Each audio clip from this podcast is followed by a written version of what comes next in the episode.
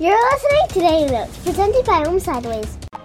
In this episode of Daily Notes, we journey back 20 years to the year 2002 and talk about two films that came out that year, and also take our fourth journey into the Jurassic Park franchise with the latest installment of Jurassic World.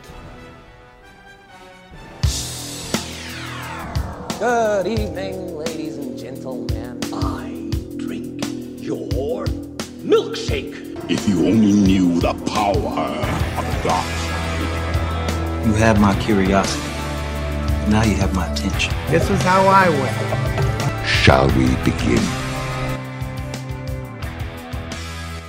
Welcome back to the Almost Sideways Movie Podcast, everybody. My name is Adam. These are my daily notes where I have fun conversation about film. Happy Memorial Day weekend. Hopefully, you had a good Memorial Day weekend. I know that you're probably listening to this after the fact, but I wanted to get an episode out of here because we're slowly getting closer to the release of Jurassic World Dominion, and I have two more films in the franchise of Jurassic Park that I need to talk about. So I wanted to come out with an episode this week, and next week you'll get the, the final installment leading up to Jurassic World Dominion. Really excited about uh, talking about Jurassic World today. And also, we're journeying back to 2002. Now, I do have to preface this. If you listened to the last episode where we talked about Unforgiven and we talked about the year 1992, I did spin the mystery wheel and we got the year 2002. And when we spun our film, it was City of God. Uh, uh, one of our guys on the podcast, Todd, uh, thank you for kind of bringing this to my attention. It says it's a 2002 movie because it did come out in Brazil in 2002. However, in the States, it came out in 2003, so that would make it actually a 2003 film uh, based off our website. And I just didn't feel right giving, talking about a, a, film that's not really celebrating an anniversary. That's why I'm trying to do these kind of blind spots. So I, I've kind of did an audible at the last second, rather. So I actually today, as of recording, and we were recording on the 29th of May, uh, I decided, you know what, I'm going to sit down and watch Adaptation which is a film starring Nicolas Cage, and I've never seen it before, so that was a film that was on my 2002 watch list. So I wanted to get that out there as well. And the other film that we uh, are going to be talking about from 2002 is one of those revisited films. Now this is a movie that I watched a lot growing up. My dad is actually a big fan of this movie, and it's called Mr. Deed, starring Adam Sandler and Winona Ryder. I watched that a few weeks ago, but I was like in preparation of 2002. I was like, I kind of want to rewatch Mr. Deeds. Uh, I have some some memories about it, but I know my, my previous rating on their website is like 1.5. I will say it has gone up a little bit. Uh, maybe nostalgia probably put it ranked it up a little higher. However, I'm, I'm just really excited to dive into the Mr. Deeds uh, conversation again. But anyway, let's go into the world of adaptation with Nicolas Cage. Let's listen to the trailer. She hates me. She's disappointed. I could see it in her eyes when we met. I've got to stop sweating. Oh, she looked at my hairline. She thinks I'm bald. She's thinking I would never in a million years sleep with this guy. We think you're great. Oh, thanks. Wow, that's that's nice to hear. To begin, coffee would help me think. Coffee and a muffin. I'm going up to Santa Barbara this Saturday, and I I was wondering. Oh, I'm sorry. so I'll just be right back with your pie then. Drum roll, please. I'm gonna be a screenwriter, like you.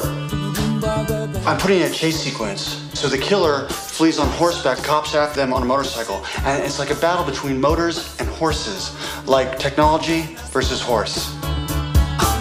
Susan, we would really like to option this. You want to make it into a movie? I want to know what it feels like to care about something passionately.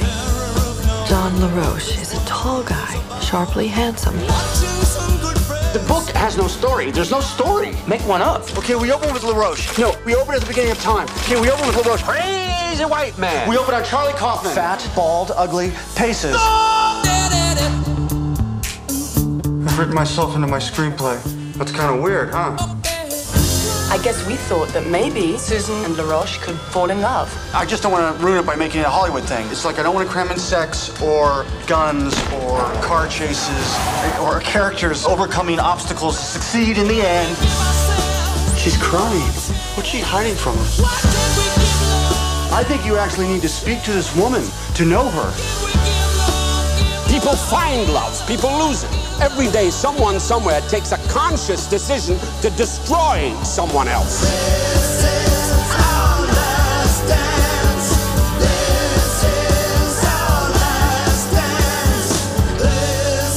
Who's gonna play me? Oh, I'd like I think I should play me.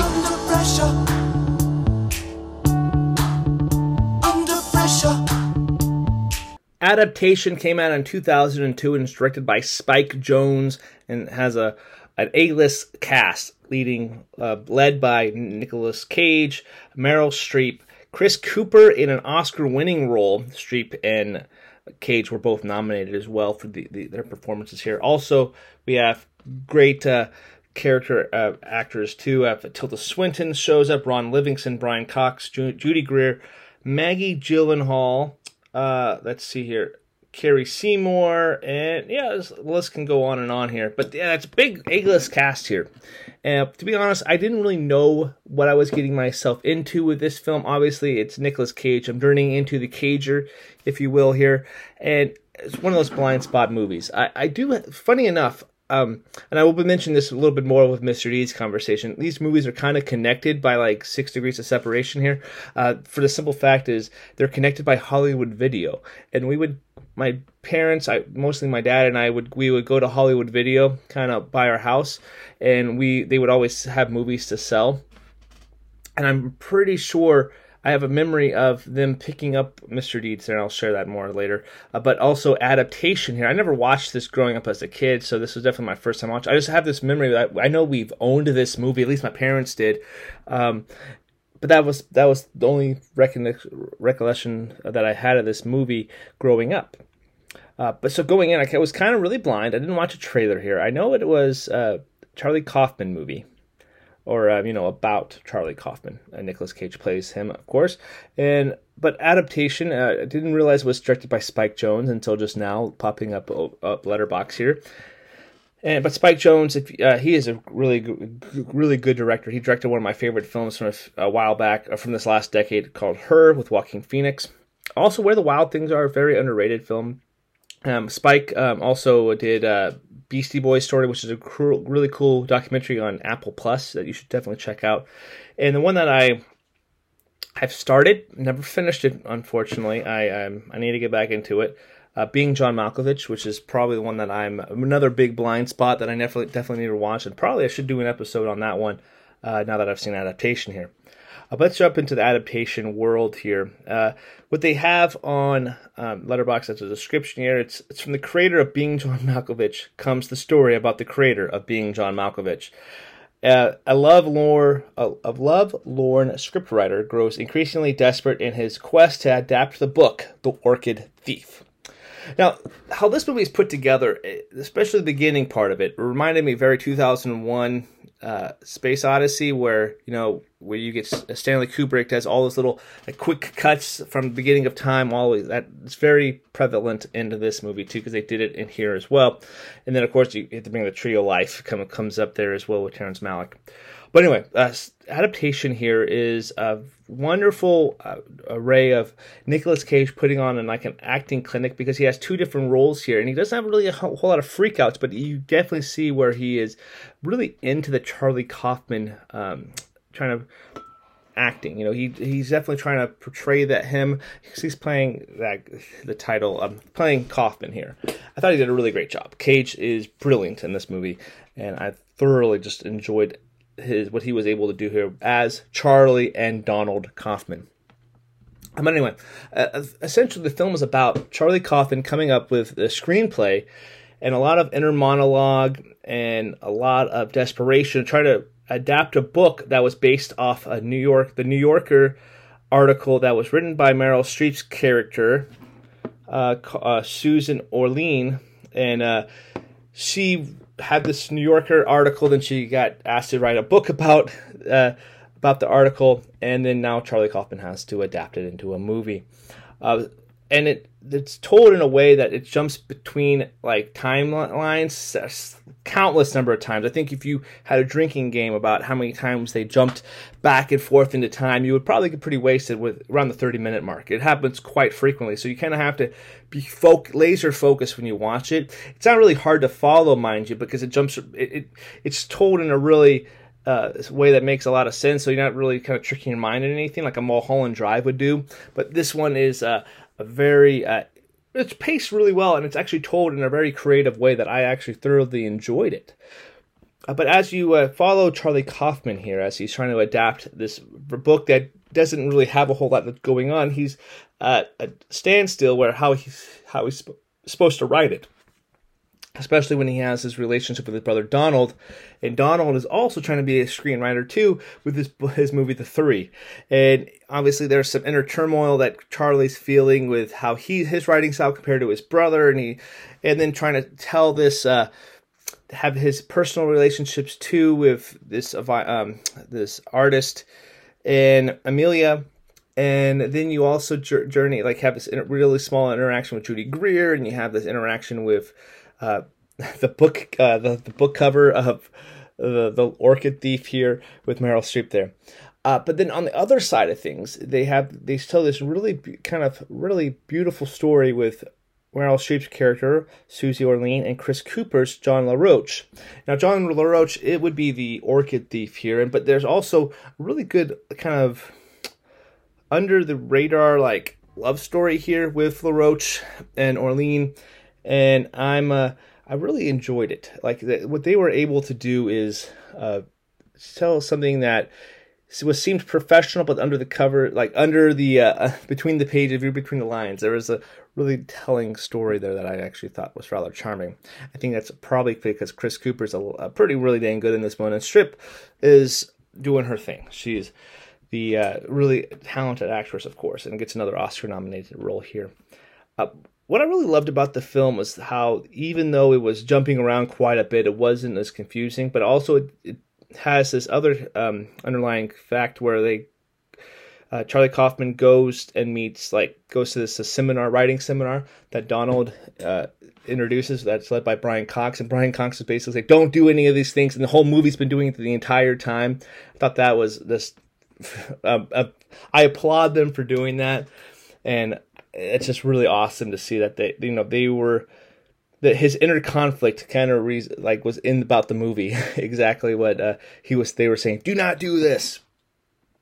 And uh, obviously charlie kaufman obviously was the one of the producers on this movie so it was really cool that he was able and it was also the writer too uh, which is just really it was just really cool and smart and i think that he he this is a really cool, uh, great, really great uh, writer here. And now I haven't seen a whole lot of his movies. Obviously, I've saw Eternal Sunshine, which is a really good one. Anomalisa, uh, Confessions of a Dangerous Mind, I've seen, and that movie that came out with Jessie Buckley. What was it called again? Th- I'm thinking of ending things. These are really good think piece movies. Uh, that I, you know, I'm hit or miss on. I definitely need to revisit Eternal Sunshine. I liked it, but I, I don't. I need. I've only seen it the one time. Uh, and I think being John Malkovich is another one that I definitely need to see. So Kaufman hasn't really connected with me a lot. This one really did, actually. I, I thoroughly enjoyed it. Um, I think the negatives that I really have about it is I've only seen it the one time. I definitely want to dive back into this world and kind of understand Charlie Kaufman. I think that's just me not knowing uh, his writing style, nor him as a, a person, really. So it's kind of getting into the under the surface of the film. I think it would be beneficial for me um, as of right now, after the first time watch, I'm going to give this three and a half stars. It does appear in my top 10.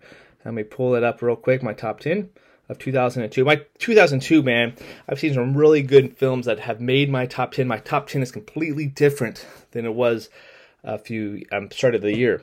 As of now, adaptation is going to be in my number eight film of 2002 at three and a half stars. I can foresee it going up a little higher. Currently, it falls in between Red Dragon, number seven, and One Hour Photo at number nine. Uh, but Adaptation, 25th Hour, and Far From Heaven have all snuck into my top 10 and completely uh, rejuvenated my top 10 from 2002.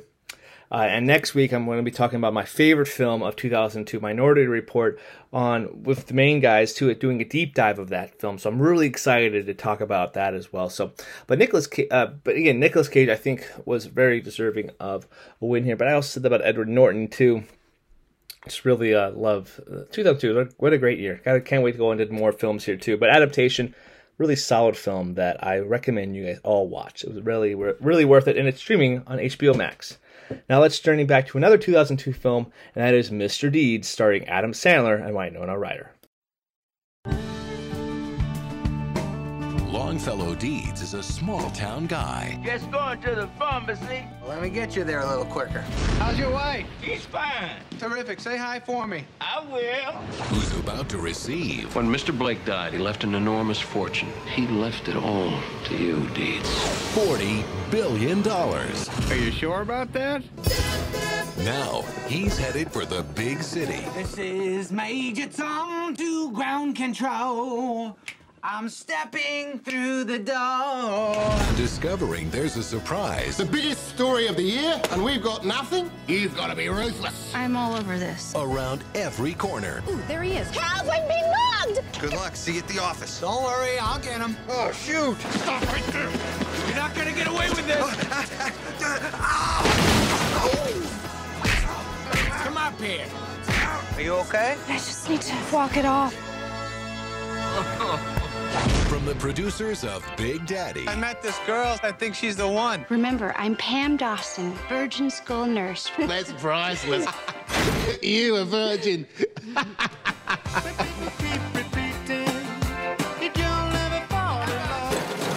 One man is going to teach high society. All right, baby, I'm ready for you. Oh, oh, my bad. Some small town fun. Am I out or safe? Hey, Mr. D. Rich boy. he doesn't deserve this. I would do anything to take back what I did to him.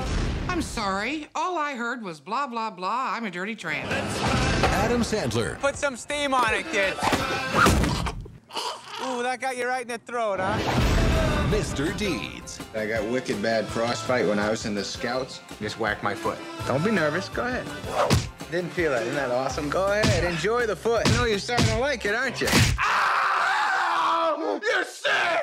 You're sick! Why would you do that to me? I'm just kidding you, pal.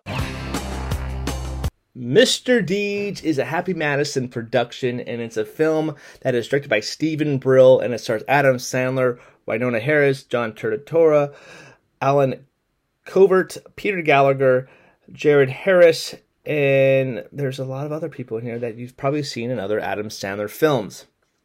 And the reason why I'm talking about Mr. Deeds here is obviously it's a film that came out in 2002, and I wanted to do a revisit of this film because when I first started Almost Sideways and I got asked to put a bunch of my ratings together, a lot of those movies I just kind of went off memory. I'm like, I don't really like that movie, whatever. I just I gave this like a 1.5 or something like that.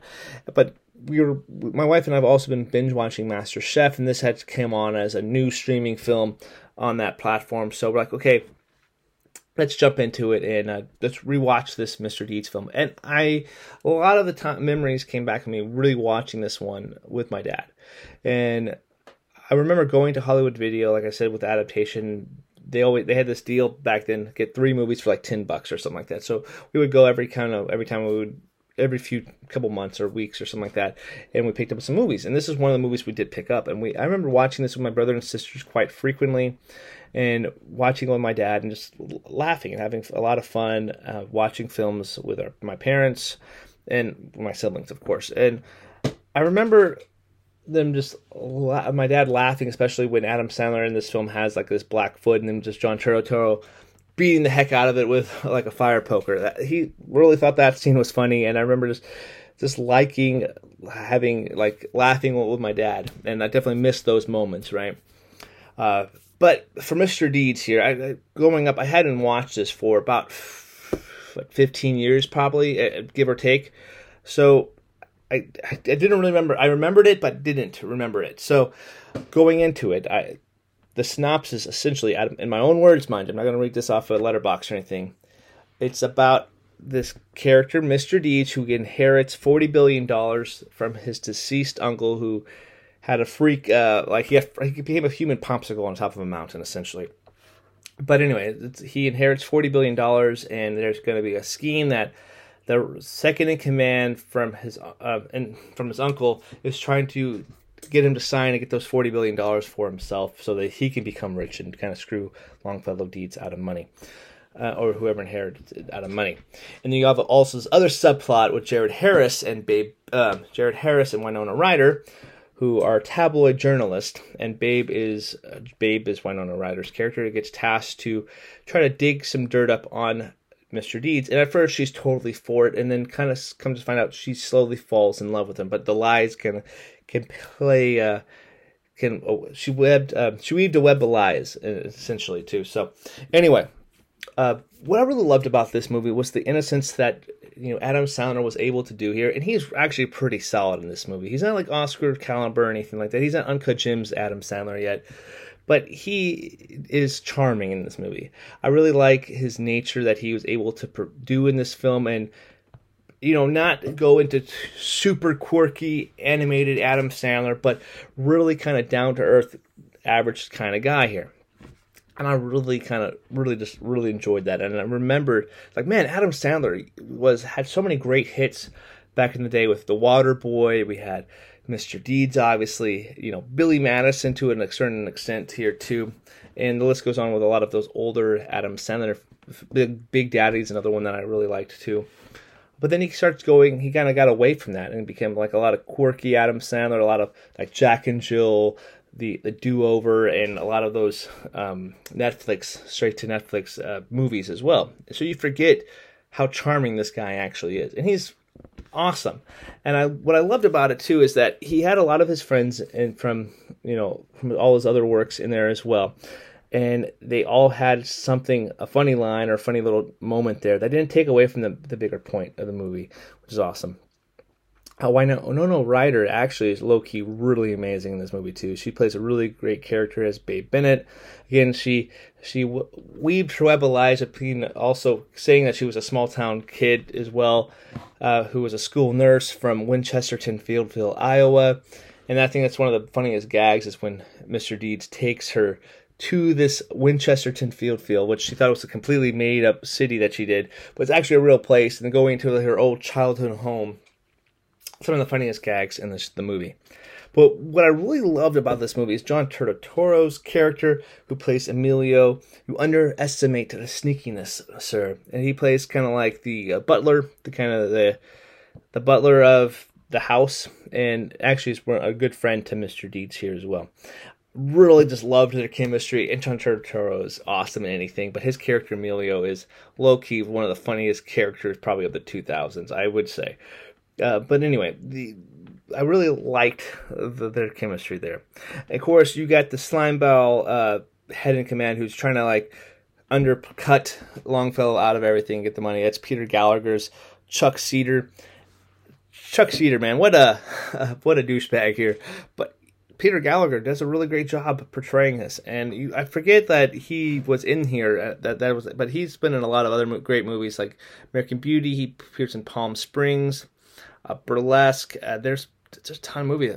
Oh, I forgot about that. Yeah, he was the brother in The Man Who Knew Too Little, the Bill Murray film. Really like that movie as well. He's been in a bunch of films too, and he's just really awesome in this one. Uh, but overall, though, I don't really have a like a ton like saying about this this film, but it's mostly like memories and stuff like that too. I think overall, what Mr. Deeds is, it's just a, a very you know, not going to be trying to be the best movie, and it's not necessarily the worst Adam Sandler movie either. I have it at two stars. I moved up a little bit. I just think that it is a very good, serviceable film. That it has a, some good laughs, some good heart to it, and that it's just a very enjoyable, family fun film. That it's worth seeing. There's a good message in there too, and that's my money. And uh, there's a lot of good quotable lines in there as well. I think Todd and I went on a, a texting a spree of just like quoting Mr. Deeds in a text chain there, and that was that was a lot of fun. You know, uh, Mr. Deeds not as horrible as people remember it being. It, it, it's very it's a very fun film that I kind of really enjoyed there. It's nothing nothing great or you know something that's one of the best movies of the 2002. And I think currently I only have it at 41. I've only seen like 82 films at this point from 2002, so it's like right in the middle at two stars. So take that with what you will. Uh, but anyway, it's it's Mr. Deeds. It's a fun movie. It's streaming on Hulu. If you want to revisit it, it's it, it's worth it. And I definitely would say I would probably watch it again too. So anyway, let's journey into our last segment in Jurassic World. Here we come. I'm really proud of you for going on this trip. You're gonna have so much fun. And remember, if something chases you,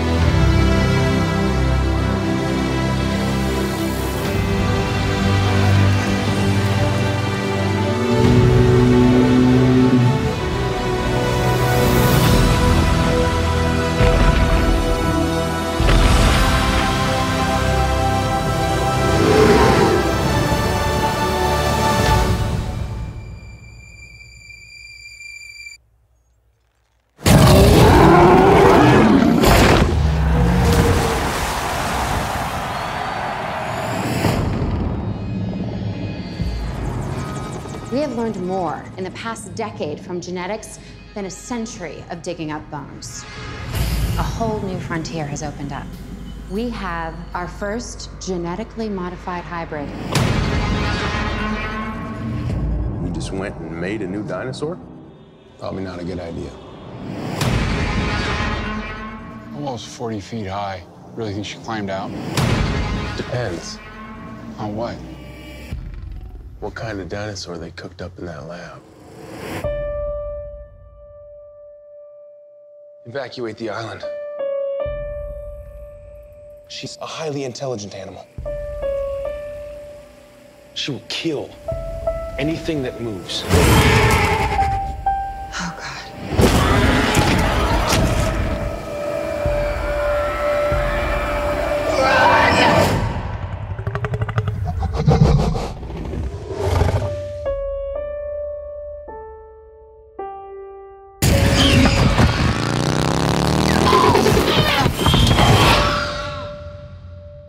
Jurassic World came out in 2015 and it's the fourth film in the Jurassic Park franchise. This one is directed by Colin Trevorrow and it comes in at an hour and 24 minutes and stars Chris Pratt, Bry- Bryce Dallas Howard, Ty Simpkins, Nick Robinson, Vincent D'Onofrio, B.D. Wong, Omar Sy, Jake Johnson, Judy Greer, and yeah, it's just it's the fourth film in the franchise, folks. And obviously the the, the, the taste of uh, Jurassic Park 3 out of our mouths now. We got to digest Jurassic World, leading up to Jurassic World Dominion, which comes out in a few weeks. We're super excited about it. We're going to go see it for my daughter's birthday.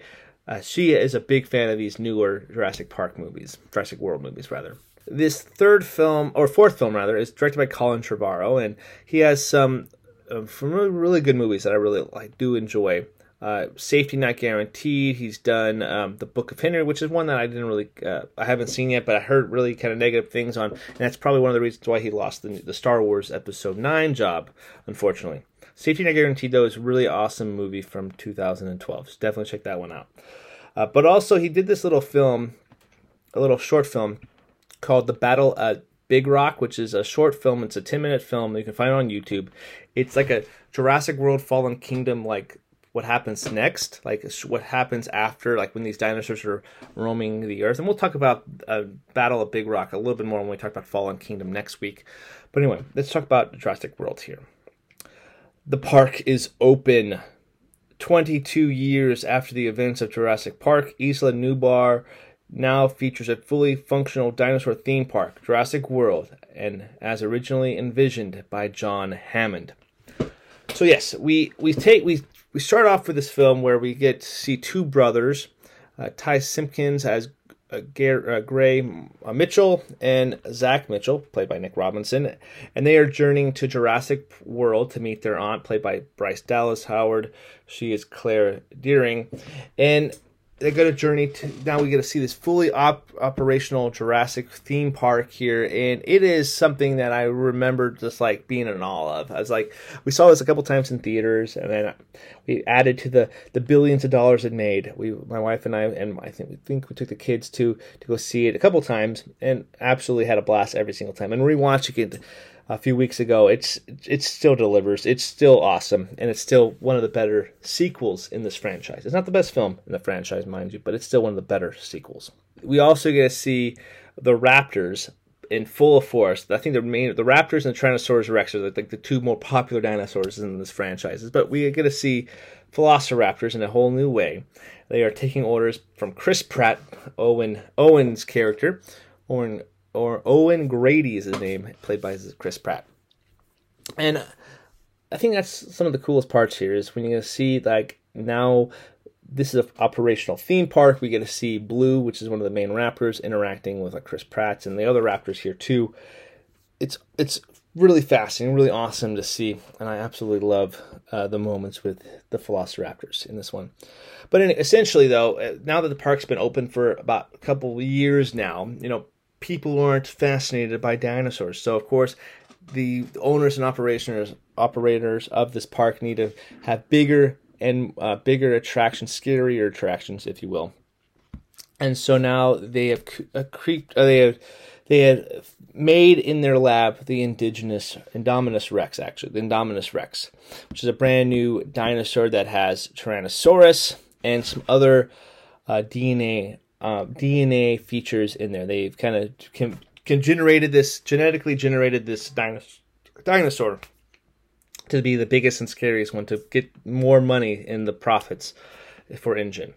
But anyway, with things going awry, of course, the indigenous Rex does get out and starts wreaking havoc on the park, and that's where the death toll rises. And I think some of those moments there are really awesome. You can see the amazingness of this park being on full fledged. Like this is amazing. I love seeing this these park aspects, but also we want to hear the ooh and the ahs go away and become screaming, like kind of Ian, Ian Malcolm says again, and uh, we get to follow the screams as if it, as it as it were. But anyway, I think that's some of the fun parts here is when the indigenous Rex does get out and we can see them going after people and becoming camouflage all of a sudden. We can see this camouflage dinosaur there's some really fun moments here, and I still got goosebumps. I still had the chills, I still just had a big smile on my face watching Jurassic World. I, like I said, I loved what they were able to do here so many years later. Kind of learn from the mistakes of Jurassic World, uh, Jurassic Park three rather, and make it about this park. We go journey back for the first time since Jurassic Park back to Isla Nublar here, the very first island. We get to see the very first, like the T Rex that was originally there from the first movie, back in the, the this new one here. We get, some, we get to see some new dinosaurs, and this is just a really amazing film. From like, it, it's not like a perfect film. There's still stuff that I have issues with. I'll get to in a second, but this is definitely for me. It's still a three and a half star film, and I absolutely just had a blast watching Jurassic World. Some things after picking up on since then, there are some things that I was like, oh, that's kind of uh, rehashing other stuff. Obviously, we have this big climatic battle where the T Rex and the Velociraptors kind of go. There's some callbacks from the first one, and you know they could have done some some different things to make it more unique to itself and not just kind of copy the same formula as the other films have done in the past. There is this subplot with milit- uh, military, uh, military. Oh, I can't say the word now militarizing the Velociraptors with Vincent D'Onofrio's character that is just kind of cheesy and dumb. And D'Onofrio is he's really a good actor, but in this one, it just kind of seemed like he was kind of wasted in the role here. But not the whole subplot I don't really care for. I get, I understand why they're in there and why they're doing it, and maybe that's setting up to the, seeing what this third film will do. Uh, but anyway, uh, with that said, I, I, I kind of can ignore those facts the rest of the film is just a fun, fascinating, fun-filled ride from start to finish. And Jurassic World is a, definitely a good installment in the Jurassic Park franchise. Anyway, that's my quick thoughts on Jurassic World. Uh, let's go into this another spin of the wheel, and we'll go from there, and we'll wrap it up. All right, we're back to the spin of the wheel here. We have our categories from 1982, 87, 92, 97, 2002, 2007, 12, or uh, 2012, 2017, and the big blind spot on the wheel here. So let's spin to see what year we have to talk about next week.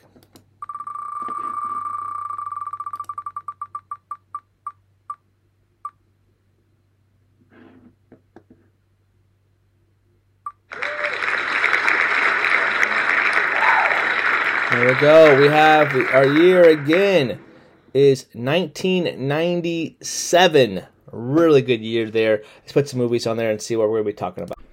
All right, so 1997, we have a lot of films that I haven't seen from that year that maybe got Oscar nominated, but I kind of wanted to have some really cool conversations about some of the films here that I haven't seen here. So, our list currently here, I'm going to shuffle it up real quick before I announce them. So, our first one we have is Mimic. Perfect Blue, which is like an anime film, which I really wanted to see. I heard it's really good. Copland, Funny Games, G.I. Jane, Donnie Brasco, Gattaca, and The Devil's Advocate. Some films, just threw some films on there. So I definitely want to watch all these ones at some point. Uh, but we'll see what we have to talk about next week. So here we go.